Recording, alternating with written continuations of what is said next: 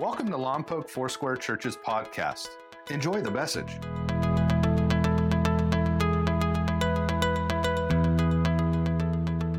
Billy Calderwood, come on, Thank open up your so hearts.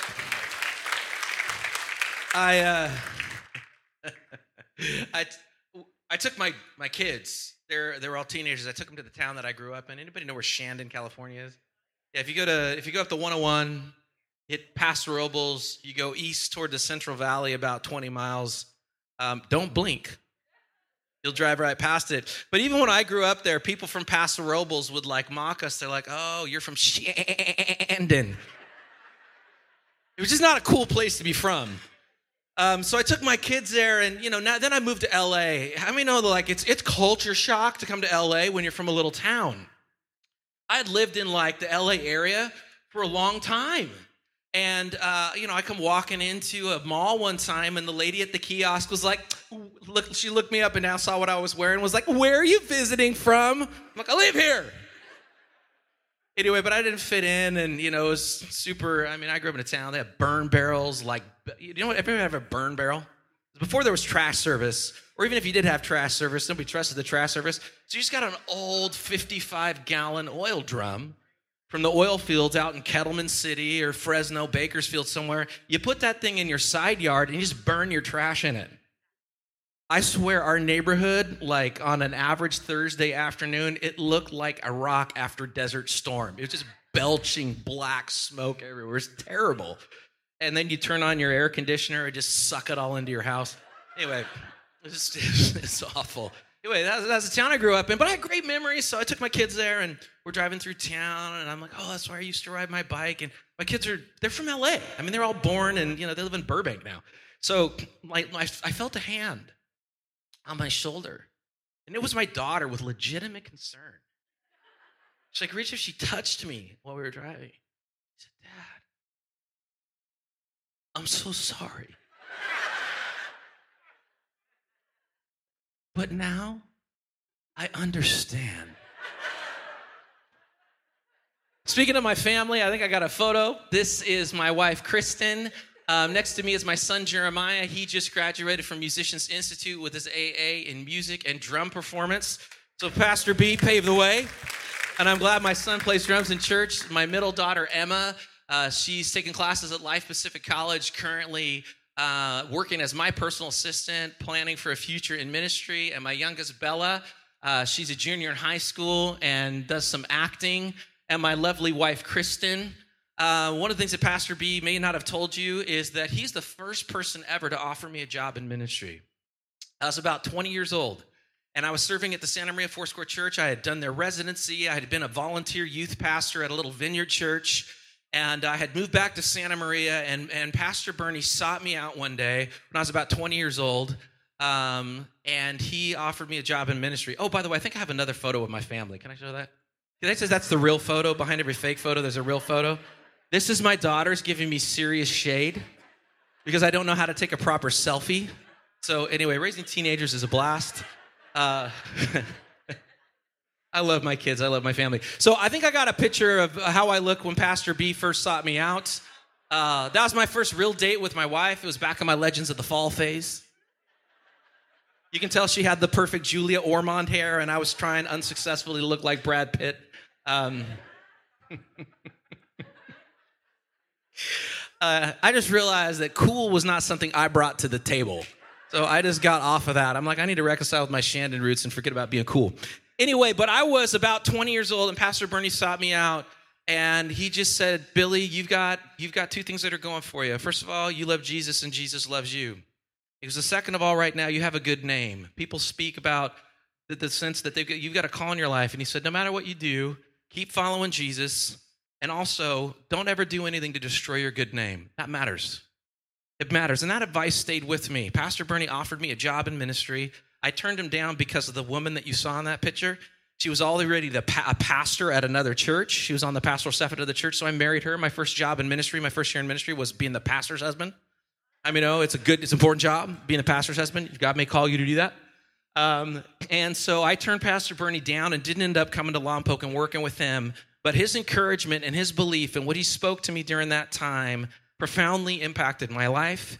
And for the last twenty-five years, Pastor Bernie has been a voice of encouragement in my life um, in profound ways, always speaking. How many know your pastor's a really encouraging dude? And uh, so we were we went on staff in nineteen ninety-eight at the Santa Barbara Foursquare Church. Was the youth pastor and the worship leader there. Kristen was on staff there as well. Um, in two thousand four, we planted a church in Isla Vista, California, so right in the backdrop of U C S B. We met in Isla Vista School. Um, my wife ran a theater program there for kids, and we led a lot of people to the Lord there. And since two thousand ten, we've been serving as the pastors of Media City or the Burbank Foursquare Church. Um, and then for the last two years, I've had the privilege of working uh, with our district uh, church planters, and it's been an incredible joy. But none of that journey would have been the same, especially when you take it on. I started senior pastoring a month after I turned twenty-eight years old. I remember being scared. I remember being intimidated. But I remember this man getting on the phone on a regular basis. Hey, Billy, how you doing? Oh, is that Pastor Bernie always talks like every high school coach I ever had. Like, he's just got high up here. It's like he's been yelling at players all day. Just get, get, get out there. You can do it. You're going to be great. And God, I would love, I would see, you know, there's some people when they call you, you're like, ignore. Pastor Bernie's calling. I trip over myself to answer because I'm like, oh man, I'm going to get encouraged. This is going to be great. I'm just so thankful for this man's encouragement, for his belief, and for his mentoring um, over many years, even sometimes at a distance. God has blessed my life, and I know he's blessed all of your life with him. Can I just say it's such a joy to be here, Pastor Bernie, an honor to be here. I, I know.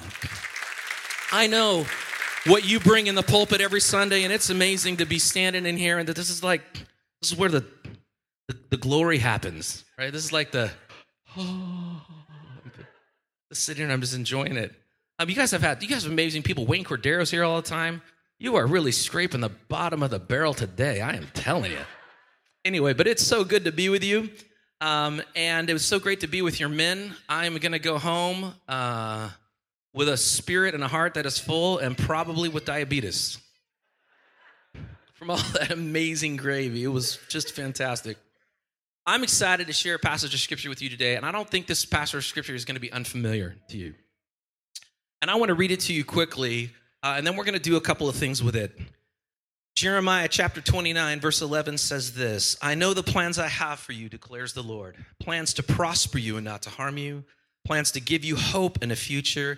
Then you will call on me and come and pray to me, and I will listen to you. You will seek me and find me when you seek me with all your heart. I will be found by you, declares the Lord, and I will bring you back from captivity and restore your fortunes. When I have five minutes to preach on this passage, these are the three points that I use. The first one is that God's plans are good. Anybody think thankful that God's plans for you are good?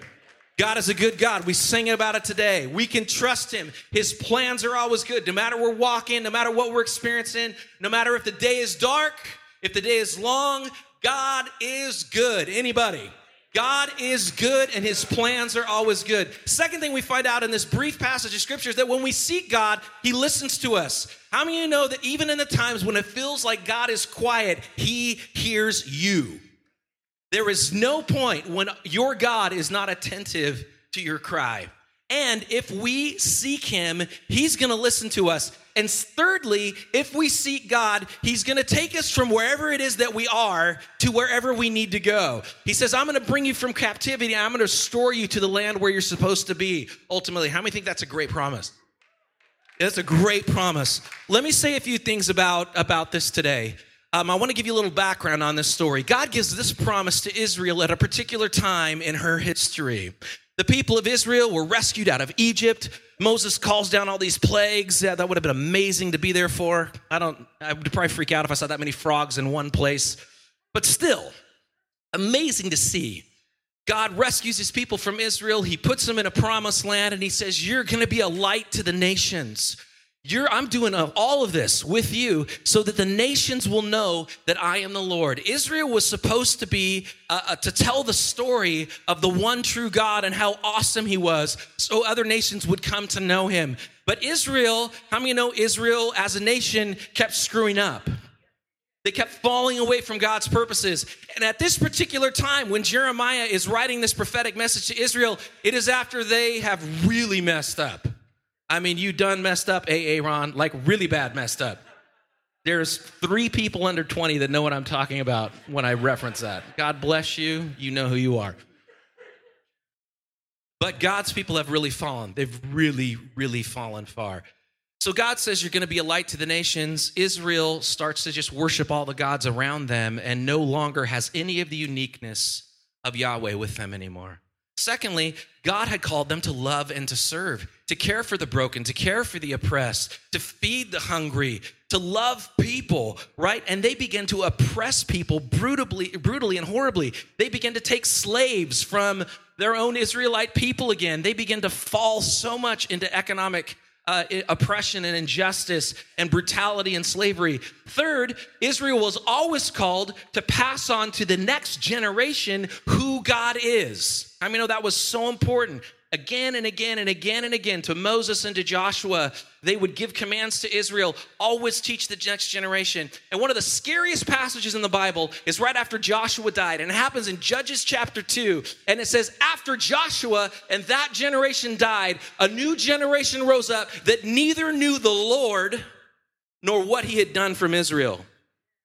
There are some older people in this room. You have got to find some young people and tell them the story about what God's done in your life. They need to know God is not a belief system, but a person. They need to know God is not a morality code, but he is a powerful interventionist in the lives of young people who are seeking him, right? There are young people that are turned off to God, turned off to the church because they feel like it's a bunch of rule keeping when the true God of the Bible is calling them up and saying, I want to send you on some adventures and I want to move in your life with my power. I mean, we got to start telling that story. We got to start telling that story. But Israel had failed to tell that story. As a matter of fact, Israel began to take their own children and sacrifice them, burning infant children in the fire in sacrifices to pagan gods. And after a while, God said, enough. Did you know sometimes you can persist in an evil way and God will just say, enough. Enough. God says, I'm going to end this. So he allows the Babylonian army to conquer Israel and take away a bunch of people captive. But I want you to think about this. Even after all of this sin, even after all of this rebellion, even after all of this disgusting and brutal behavior, God still speaks to his people now in exile, now in captivity. And what does he say? I know the plans. There are still plans for you. There are still plans to prosper you, not to harm you. I want to speak to people in this room and you screwed up. You look in the rearview mirror over the last maybe year of your life. You got a lot of stuff that you feel ashamed of. Maybe there's some people here, you got stuff in the last few days you feel ashamed of. You feel like I've broken God's law, I've broken God's heart. How many know that what God's word for you today is? My plans for you are still good. My plans for you are good. I've got plans to prosper you and not to harm you. Some of you may be in this room today and you've been running from God. You've not necessarily had a life that is all surrendered, at all surrendered to the plans and purposes of God. And you've been trying to do it on your own and you've been trying to do it your own way. And God says, today's the day to give up your way for my way. I mean, that's what repentance is. Repentance is not to feel sorry. Repentance is to give up your way for God's way. And say, God, you're right about everything. We're going to do things your way now. There's people in this room today, you need to say yes to Jesus. You need to say yes to God's plans for your life. Give up your way for his way and trust him. How many know his plans are always good? And I want to tell you, no matter what's in your rear view, God can forgive and God can transform. And the last thing is, not only does God listen to us, but God will get you where you need to go. Some of you are like, man, I'm in a place in my life where I just feel like I have so far to go. How many know the Lord is not intimidated by the journey that's in front of you? As a matter of fact, he can get you where you need to go. Anybody thankful for that? Anybody thankful for that? Amen. If you're here today and you need to say yes to Jesus, I want to encourage you to do something. This is the way things happen here at L F C. But if you're here and you need to commit your life to Jesus today, right after the service, I want you to stand underneath that cross. There is some incredibly kind, wonderful, generous people who are just going to pray for you today, and they're going to give you some information today that's going to encourage you, and then I want you to keep coming back to this church. You're not here on accident today. You're here for a reason. You're here because you needed to hear this today. You needed to hear about the God who loves you. You needed to hear about the God who's got great plans for your life. Anybody thankful for this? Mm. But what I want to do before we're done today is I want to zoom back out from just eleven, from just this one passage, and I want to look at, at what God is saying to his people in the whole chapter, starting in verse one. Can I read this to you real quick, and then we're going to talk about it just real quickly. It says, Jeremiah wrote a letter from Jerusalem to the elders, priests, prophets, and all the people who'd been exiled to Babylon by King Nebuchadnezzar. This was after King Jehoiachin, the queen mother, the court officials, the other officials of Judah, and all the craftsmen and artisans had been deported from Jerusalem. So all the mucky mucks, all the people with influence and authority had been deported. Jeremiah is still in the land of Israel, and he's writing a prophetic letter to the people that are now in captivity. Jeremiah's in Jerusalem, they're in Babylon. He's writing them a letter, and here's what he says. This is what the Lord of heaven's armies, the God of Israel, says to all the captives he has exiled to Babylon from Jerusalem. Build homes and plan to stay. Plant gardens and eat the food they produce. Marry and have children. Then find spouses for them so that you may have many grandchildren. Multiply, do not dwindle away, and work for the peace and prosperity of the city where I sent you into exile. Pray to the Lord for it, for its welfare will determine your welfare. This is what the Lord of heaven's armies, the God of Israel, says. Do not let your prophets and fortune tellers who are with you in the land of Babylon trick you. Do not listen to their dreams because they are telling you lies in my name. I have not sent them, says the Lord. This is what the Lord says. You will be in Babylon for seventy years. But then I will come and do for you all the good things I have promised, and I will bring you home again. For I know the plans I have for you, says the Lord.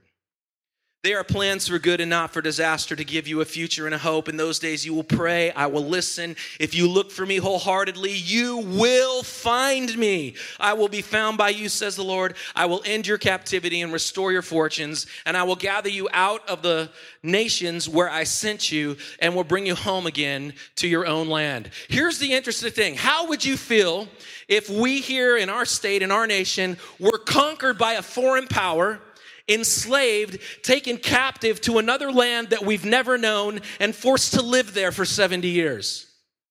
That would not feel great. And the people of Israel, you know how the prophet Jeremiah says, stop listening to lies. What were the lies? The lies were false prophets saying, oh, we're not going to be in Babylon long. Don't build anything. Don't plant anything. We're getting out of here. Don't worry about making Babylon a better place. We're not, this isn't our home. We're going back home to Israel, and we're going back home in a hot second. And so don't make any investments in Babylon. We got to go home. And God says, you're going to be in Babylon for seventy years.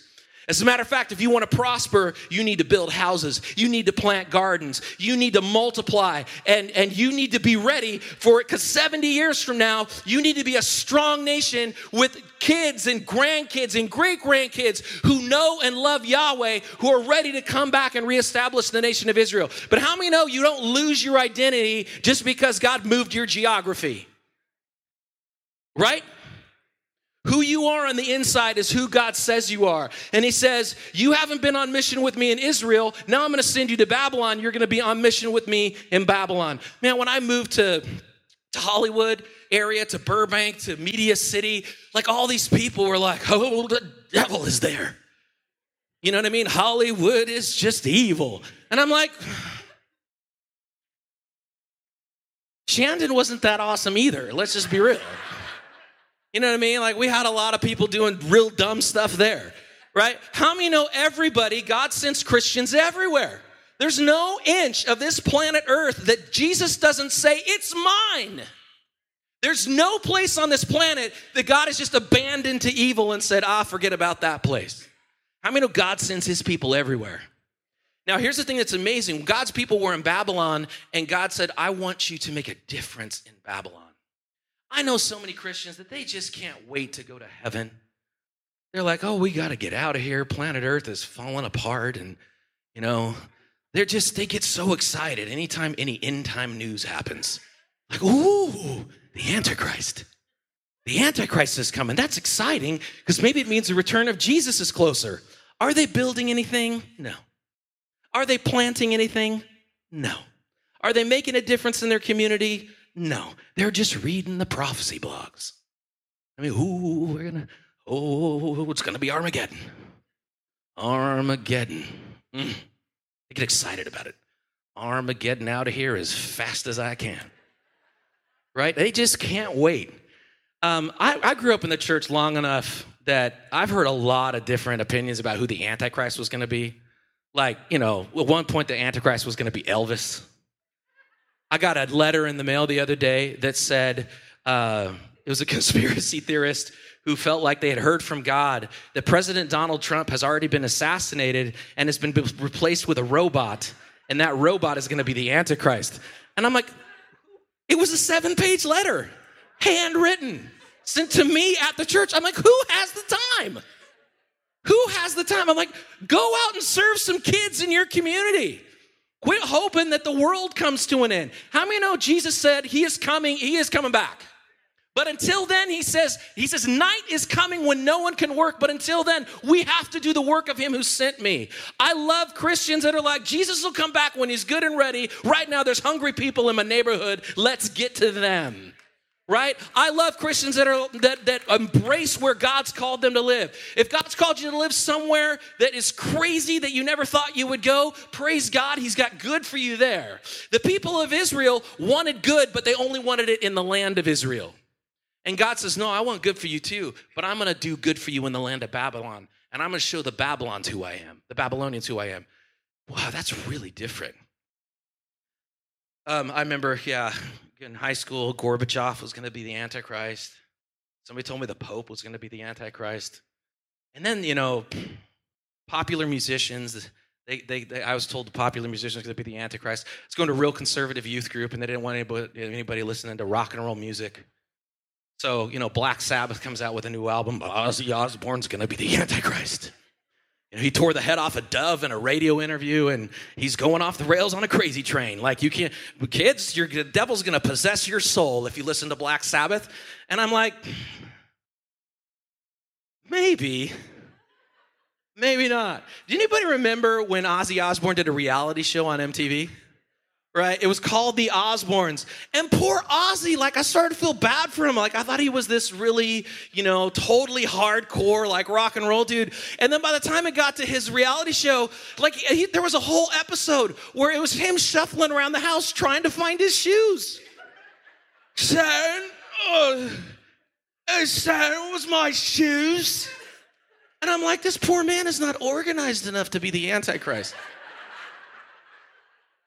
I started to feel bad for him. I'm like, my youth pastor was wrong.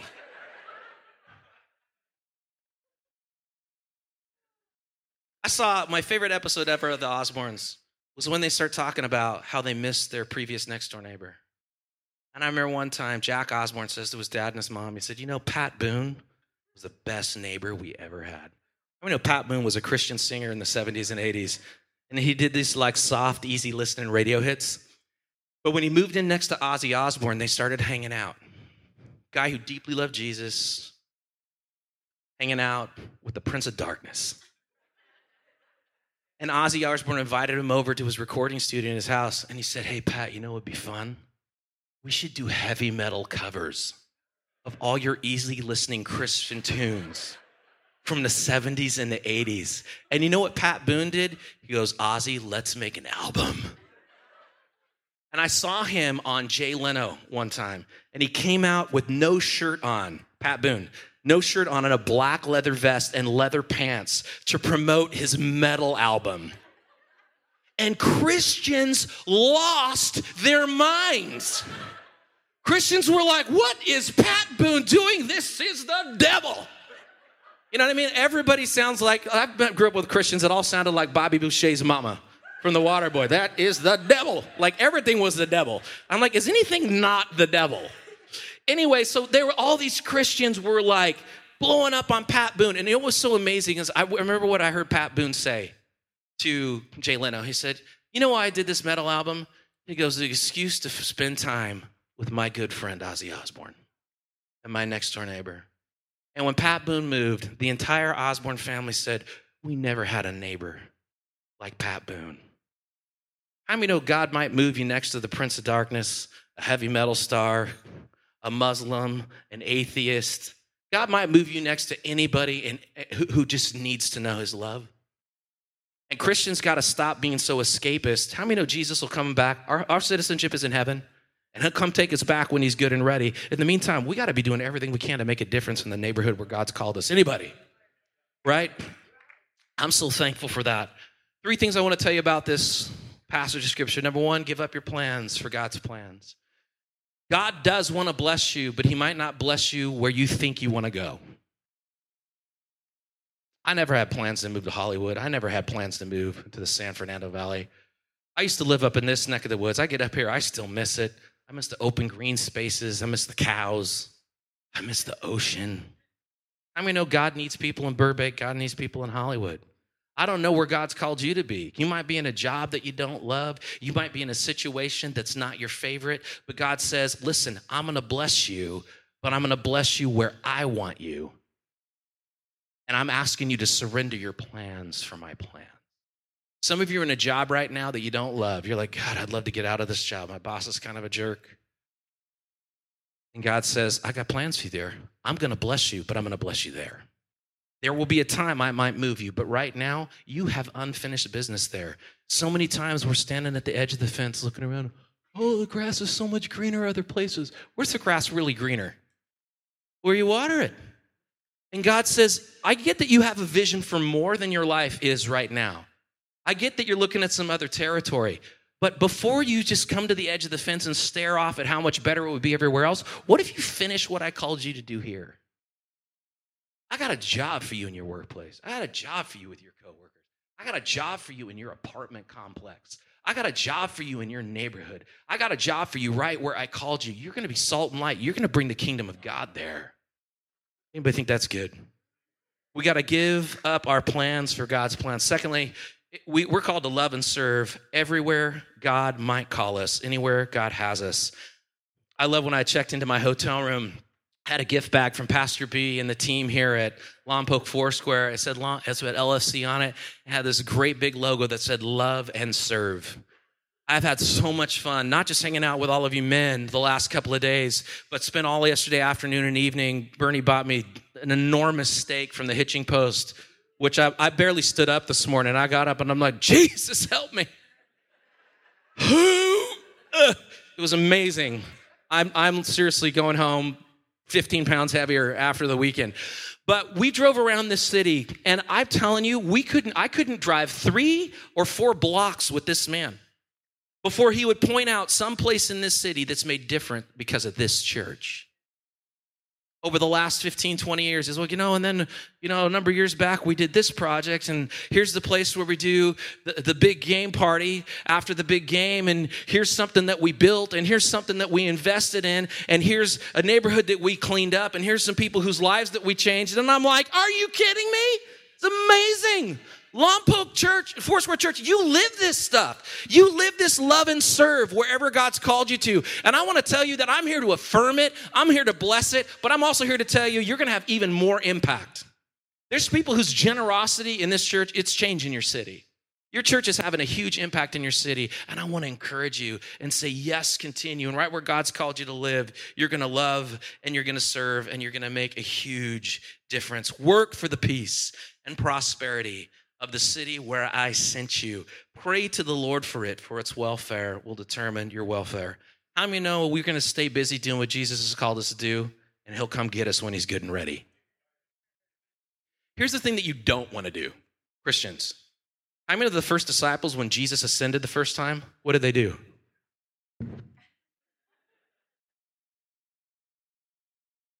You saw that, right, Peter? That was cool. Cloud came down. Elevator Jesus right up. They were so impressed, and they missed him. So what were they still doing thirty minutes later? What did God have to do? He had to send angels. Hey, you guys, hello, right here. Look at me right here. Jesus left. He is going to come back. Like he said, in a manner similar to the way that you saw him leave. In the meantime, what are you doing here staring into the sky? I swear to God, there are more Christians staring into the sky saying, I just want Jesus to come back. And the angel, if he could get your attention, would say, stop staring into the sky like an idiot. Go get filled with the Holy Spirit and make some neighborhood different. Jesus will come back when he's good and ready. Right? Part of the reason that young people don't like the church today is because we tell them to sit in church and be good and not do anything scary or dangerous or adventurous and just wait for Jesus to come back. I'm seventeen years old and you preach that message to me, I'm out. I want to go on adventures for the Lord. I want to get filled with the Holy Spirit and do something dangerous. I want to go somewhere where maybe it isn't that safe. I want to go someplace where maybe God needs me and I've got a difference to make. Right? So don't be staring in the sky. I love that this church is, is so about the mission of Jesus. Like, yeah, Lord, I'm excited you're coming back, but man, we're going to love and serve our city. We're going to love and serve our city. This is a church that lives with its sleeves rolled up doing this stuff. And it's amazing to watch, and I'm inspired. I hang out with Pastor B, and I'm like, I'm going back. I'm like, we're going to adopt like twenty more schools. Last thing I want to say that comes to us in this passage is, is about equipping the next generation. Says, marry and have children, find spouses for them, so they may have grandchildren. Multiply, do not dwindle. You will be in Babylon for seventy years, but then I will come and do for you all the good things I've promised, and I will bring you home again. Some of you are really familiar with the stories of the later generations of Israelites, led by people like Nehemiah. Nehemiah was a cupbearer to the king, but he had a vision to rebuild Jerusalem. So he asks God for favor, and God sends him with money. He sends him with horses. He sends him with soldiers. He comes back to the ruined city of Jerusalem, and in fifty-two days rebuilds the wall. Why was Nehemiah ready for that assignment? Because he had a great-great-grandfather who got this scroll from Jeremiah and said, hey, you're going to be in Jerusalem. You're going to be in Babylon for a while. Not for seventy years are y'all going to come back. So what you need to do is you need to build and plant and seek the prosperity of Babylon. And you need to raise a son who's going to get married to somebody, who's going to give you a grandson, who you're going to teach about the ways of the Lord. How many know that we don't know the name of Nehemiah's father or the name of Nehemiah's grandfather or the name of Nehemiah's great-great-grandfather, but there is a reason that Nehemiah's generation was ready to take their opportunity in the Lord. Who are you called to invest in in the next generation? There are young people all around you, some of our older folks. If you're over forty like me, um, it's time to start paying it forward to the next generation. You got to start telling your stories and letting people that are younger than you know who the Lord is and how powerful he is and what he's done for you and how he wants to hear them and answer their prayers. I want to say this, a word to parents. We live in a society that continually seems to devalue the choice to be a parent. The choice to sacrifice yourself for the next generation, the choice to raise children in the nurture and the admonition of the Lord. We live in a world that's increasingly make, making women feel badly about making a choice not to be a professional, but to be a mother. How many know that welcoming a child and discipling a child to love and follow Jesus is like the greatest thing you could do? Right? Men and women. And we live in a world that's given us the lie that, you know, men are kind of the strong type and women are the nurturers. How many know, men, you are called to invest in the next generation. You are called to invest in the next generation. So I want to encourage you parents. You're doing a great job. Keep it up. Your kids are only at church a little tiny fraction of the week. They're with you a lot of the time. Tell them who the Lord is. Pray for them fervently. Open the Bible together. Tell them a story of why you follow Jesus. Make sure that they know. Scariest passage in the Bible to me, Judges chapter two. Joshua, who led the people into their promised land, says this, Joshua and his generation died, and then a new generation grew up that neither knew the Lord nor what he had done for Israel. If you're a parent, do your kids know the Lord? Do they know what God has done in your life? As much as I'd love to think that Jesus is going to come back within the next twenty, thirty years, how many know people were saying that three hundred years ago? How are your children's children's children's children going to make a difference in this world and be ready for their moment in the spotlight when it comes? You're going to have a huge amount to do that. I want to talk really quickly to anybody who works with kids. Can you do me a favor? If you work with kids here in this church and you teach Sunday school or involved in youth ministries or something, would you stand up real quick? I just want to acknowledge you guys. Would you stand up? You work with kids? Can we give it up for these people? You guys are amazing. You guys are amazing. I got to tell you, as a senior pastor, I believe in this so much that two Sundays a year, Two Sundays a year, I make sure that I am serving either in the children's ministry or the nursery. I let somebody else preach, and I'm just in the nursery with the kids. Last time I was in the nursery, it was epic, because there's this little kid named Benjamin. He's not yet two years old. He's in our nursery, and he was like a little bit like, I don't know. He's like giving me a little side eye. He's like, hmm, I don't know about you. Went and played with some of his toys, looked at me from this side of the room. Hmm, I guess you're okay. So he went and found his favorite book. It was a book about David and Goliath. He brought it over to me. Handed it to me, told me to sit down. I sat down. He sat on my lap. He opened the book and was like, go. Like, go. And so I'm like, okay, he really wants me to read this story to him. And I'm so excited that this kid's going to, you know, fall in love with the Bible. So I'm like, oh, man, I'm going to do some voices. So, like, Goliath comes out. And I'm like, I am the Philistine champion. Kid's like,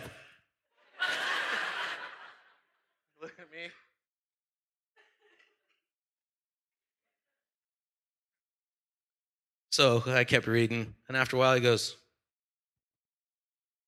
points to a different character, points to David. And so I started reading David's lines, and I could tell he he wants me to do a voice for everybody in the book. So I'm like, hi, I'm David. And I'm like, oh my God, my David sounds like Mickey Mouse. Ah, oh boy. So I'm like, I can't do that. You know, but I only do three voices. I do like the evil villain, and I do Mickey, and I do Goofy. Oh, gosh, like that's it. I'm played out. That's all my thing. But he keeps pointing, right? So I do the David voice, and I come up with a voice for David. And I mean, and then he just points to some random Philistine soldier. He's like, he points to Saul. So I'm like, I got to come up with something for Saul. He's like a main character. So I'm like, yeah. So then Saul says, I lad, I'm going to put you in my armor. I'm going to send you out to fight this accursed Philistine. And I'm like, okay, Saul sounds like Captain Barbossa from the Pirates of the Caribbean. Kid doesn't know all these things. He points to the random Philistine soldier, and I'm like, I just gave him a New Jersey accent. I'm like, bada bing, I'm out here, we fighting these Philistines, whatever. And like, you know, here comes this kid with his slingshot, forget about it. And like, so I'm doing all this stuff. We're in deep. Like, I've got like backstories for every Philistine soldier. Like, we are in deep. And I'm like, oh gosh, I got I just got to keep moving along with the story. But by that time, all the other kids in the nursery are walking up. This little girl with her little dolly, she's been kind of circling us for a while. Finally, she just slides in, looks down, looks at another character, goes,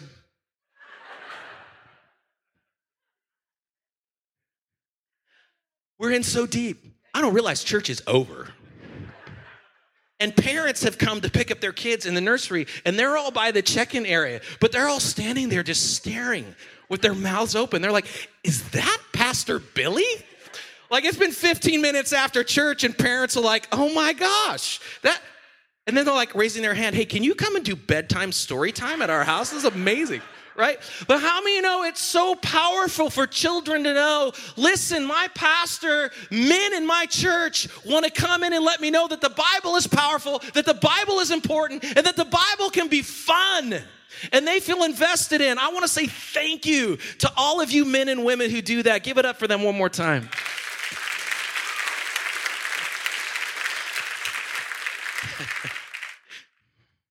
You don't have to do the voices. Well, you know, it's kind of fun. It's as close as I'm going to be to being an actor, so it's good. I want to close with one final story. Um, I'm named after a long line of, uh, a lot of preachers in this country named Billy, and uh, Billy Sunday, Billy Graham.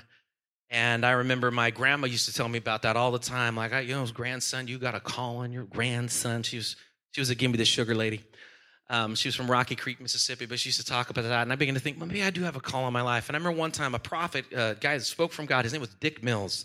He's been around Foursquare for a long, long time. I know Pastor B knows him. He he's pointed to me when I was about nineteen years old in a church service. And he said to me, Billy, you are going to be used by God as an evangelist. I'm like, wow, that's exciting. Someone I don't even know just called me out of a group this size and said, there's a call on my life. And then he said, Billy, I got good news for you. You're going to heaven and you're going to take ten thousand people with you. And the whole church went, oh, that's amazing. And you know what I did? I'm like, didn't Billy Graham lead like one hundred million people to Jesus or something like that? I'm all, ten thousand? That's a ripoff. Are you kidding me? Like I left church, I was leaving church and all these little old ladies are like, oh, that's wonderful. You're going to lead ten thousand people to Jesus. Oh, get off me. I'm out of here. This is a ripoff. I went home. My mom could tell you I was mad. I was pissed. I was, I don't know if I'm supposed to say that in church, but I was. I was so mad. And I'm like, Billy Sunday led millions of people to Jesus. Billy Graham led millions of people to Jesus. I was all ready for Graham out, Calderwood in, change the world for Jesus. I'm at ten thousand. I'm so ticked off. And then my mom helped me gain some perspective and just said, you know, maybe you're going to disciple all those people and they'll all go win ten thousand for Jesus. But I realized something has happened to me over the last few years is God changed a little bit who my heroes are. I want you to raise your hand if you've ever heard the name Billy Graham before today. I want you to raise your hand again if you've ever heard the name Henrietta Mears. We got a few. Let me read a quick story as I close. Henrietta Cornelius Mears was born in Fargo, North Dakota on October twenty-third, happens to be my birthday, in eighteen ninety. At a fairly young age, she discovered her life's purpose of challenging young people into leadership and developing the leadership potential in them. She was a director of Christian education at a church, helped to found the Gospel Light Publication Company and Forest Home Christian Conference Centers. Jim Rayburn, the founder of Young Life, said that she was my teacher long before she had ever heard who I was. I began my work among young people in nineteen thirty-three, and I wrote, read everything she wrote and listened to everyone who could tell me about her. I tried to do my best the way Henrietta Mears showed me how to do things. Founded Young Life, the organization. Doctor Billy Graham claims that his evangelistic ministry was transformed through Mears. He says she has had a remarkable influence, both directly and indirectly, on my life. In fact, I doubt if any other woman outside my wife and mother has had such a marked influence. Her gracious spirit, her profound devotional life, her steadfastness for the simple gospel, her knowledge of the Bible have been a continual inspiration and amazement to me. She has been a mentor and certainly one of the greatest Christians that I have ever known. Bill Bright, who founded Campus Crusade for Christ, says of her, Doctor Henrietta Mears was truly one of the great women of the twentieth century and one of the greatest influences of my life. She directly discipled hundreds of young men and women whom God led into full-time Christian ministry. Today, no doubt, thousands of additional disciples whom she influenced and whom they influenced are in turn influencing millions of other people to Christ. Did you know that as I've gotten a little older, I've changed the scorecard for my life? I don't care if anybody knows my name. I bet you Nehemiah's great-great-grandfather didn't care if anybody knew his name. But he stayed in Babylon and did what he was called to do, and he influenced a generation that influenced a generation that influenced a generation that changed the world. I'm not interested in being the next Billy Graham. I don't think I have that type of grace on my life. But I'll tell you what, I'm inspired by this woman, Henrietta Mears. I certainly pray that God would allow me to influence a generation who would influence a generation who would influence a generation who would influence a generation. I mean, that call is on the Lompoc Foursquare Church. We hope you enjoyed today's message. Please visit us at my l f c dot com for more information about our church. Thank you so much for listening.